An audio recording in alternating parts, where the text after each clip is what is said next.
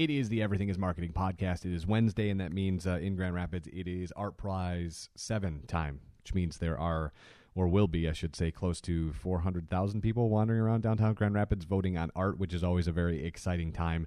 Although, as I am talking to you, the Art Prize website proper, artprize.org, is currently broken because of an outage over on the Amazon side, uh, and we'll wait to see if they get that up and running. That said, uh, their social platforms are still working, obviously, but uh, their website is not. So, if you're trying to access all the Art Prize stuff, you're going to have to wait till they get back up and running. And with that, we'll jump into the podcast.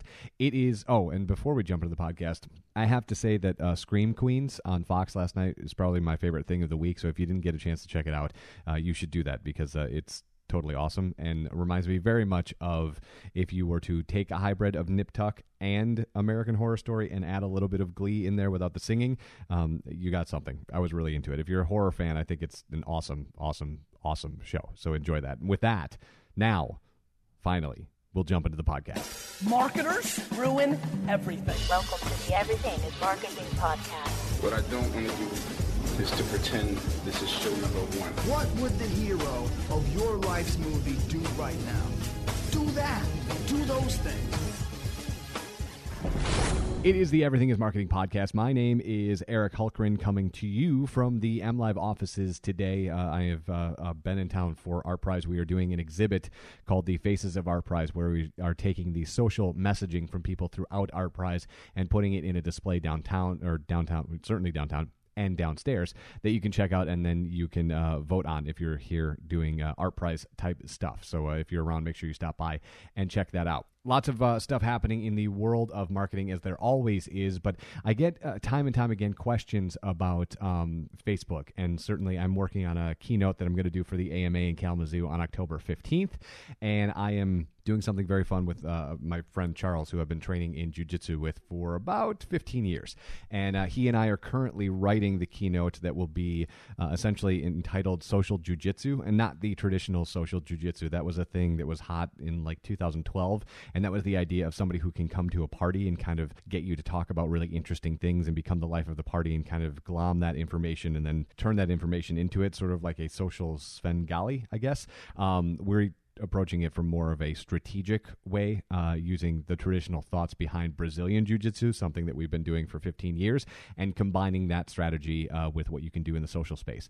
I know sounds crazy, uh, but that's the kind of stuff I like to do. So I'm currently working on that. So I've been writing a lot and answering a lot of questions via email on Snapchat. Uh, I want to say to uh, Young Bogus Boy, uh, he is on Snapchat and constantly snapping at me, which I, I appreciate greatly. So I want to shout out to him, but getting a lot of questions. And the one is specifically around here with medium to small businesses is about Facebook and their posts and their posts not going as far as they used to go organically and what can they do? Should they do video? And as I've said all year long, unequivocally, you should do video. And right now is a perfect time to ask that question because I'm currently running nine concurrent campaigns on stuff that I'm working on here.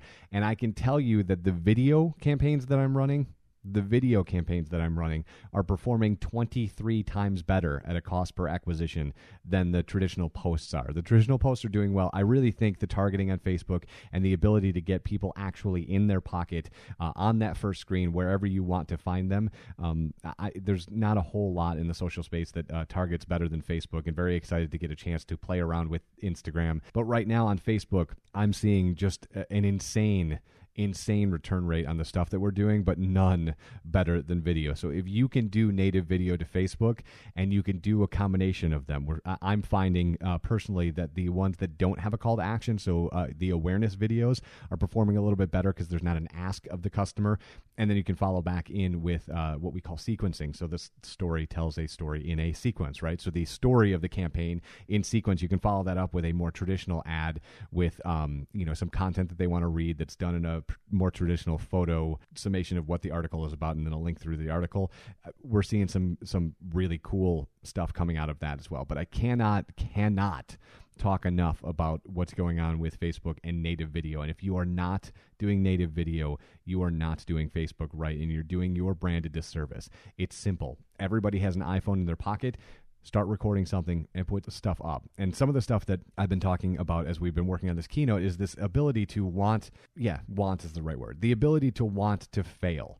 The thing about these platforms, even Google AdWords and Google Analytics and playing around with SEO and SEM and playing around on Facebook and playing around with Twitter, playing around on Snapchat, messing around on Pinterest, and of course, doing ads on Instagram. You didn't write the algorithm. So there's still a fair amount of tweaking and playing and messing around until you figure out your cadence and you figure out what it is that you can do that's successful for brand A that may not be successful for brand B, and then figure out what's successful for brand B that may not be successful for brand C. All of that comes from experimentation, and all of that comes from your ability to take a chance and fail. And here, what I'm doing is uh, playing with our own tools on our own platforms to learn this stuff so I can take it to clients and say, hey, I can tell you that a traditional post does really well on Facebook if you invest, I don't know, $30, $100, $300, $500, $1,000 it scales from that point on. But I can also tell you that what we're seeing is video, native video to Facebook is doing 23 times better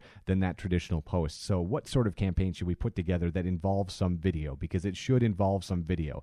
There is some huge stuff happening on Facebook. And as we get into Facebook Moments, which will be their ephemeral video that they will roll out, um, there are some people that have access to it right now. Gary Vaynerchuk is one that's doing some tremendous stuff on uh, Facebook Moments. And the way in which that works seems to me to make a lot more sense than what's happening on Meerkat and Periscope, which is why I'm telling you that it's going to kill both of those when it becomes open to the public. And this is what I mean. Over the weekend, there was uh, an MMA fight uh, on Spike for Bellator, and there was a fighter that came out of retirement. It was a big news. It doesn't really matter. The next day on Periscope, another fighter was talking about it and having a difficult time responding to any of the questions on Periscope because they fly by so quickly that you can't see them when you get more than 12 people in there. So when you have 300 or, or whatever, I mean, they, they cut it off at a certain level that they can't even ask questions. So you've got so many people in there. Facebook mentions that's not the problem. You see all of the questions. You can actually not only either respond to them in real time in the video, but you can actually, as the brand, go back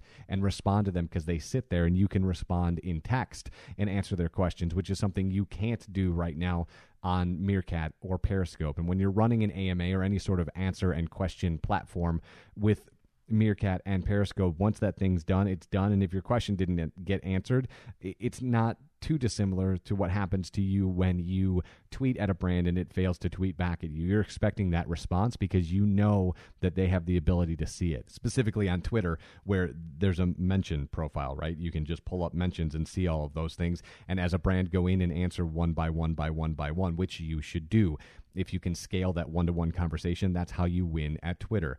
On Facebook, you get notifications, and some of them are worthy of responses. Not all of them are worthy of responses, and you need to decide for your brand what ones are worthy of responses.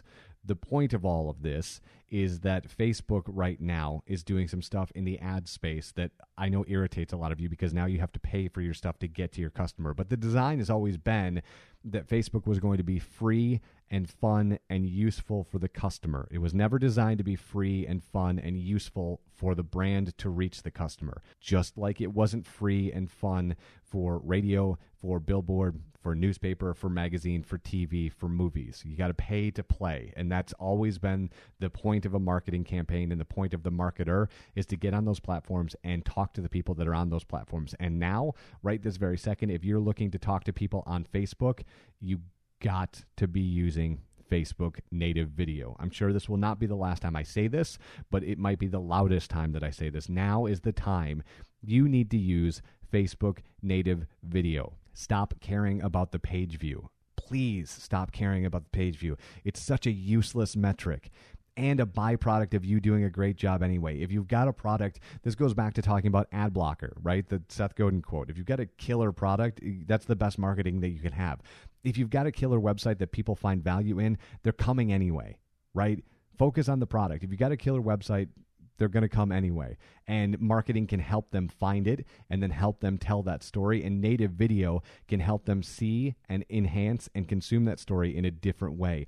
But you've got to stop falling in love with this idea that you need to get X amount of page views every month. And that's going to be your metric to success. Because your metric to success, as I've said a billion times, needs to be engagement. And right now, the engagement game on Facebook specifically, because that's what we're talking about today, The engagement game on Facebook specifically is happening in video. So today, your assignment is to go do some video. Even if you don't have budget to put against it, just try doing some video and get it out there and see how much better it responds than your traditional posts on your brand page. Go do that. We'll talk tomorrow. It is the Everything is Marketing podcast.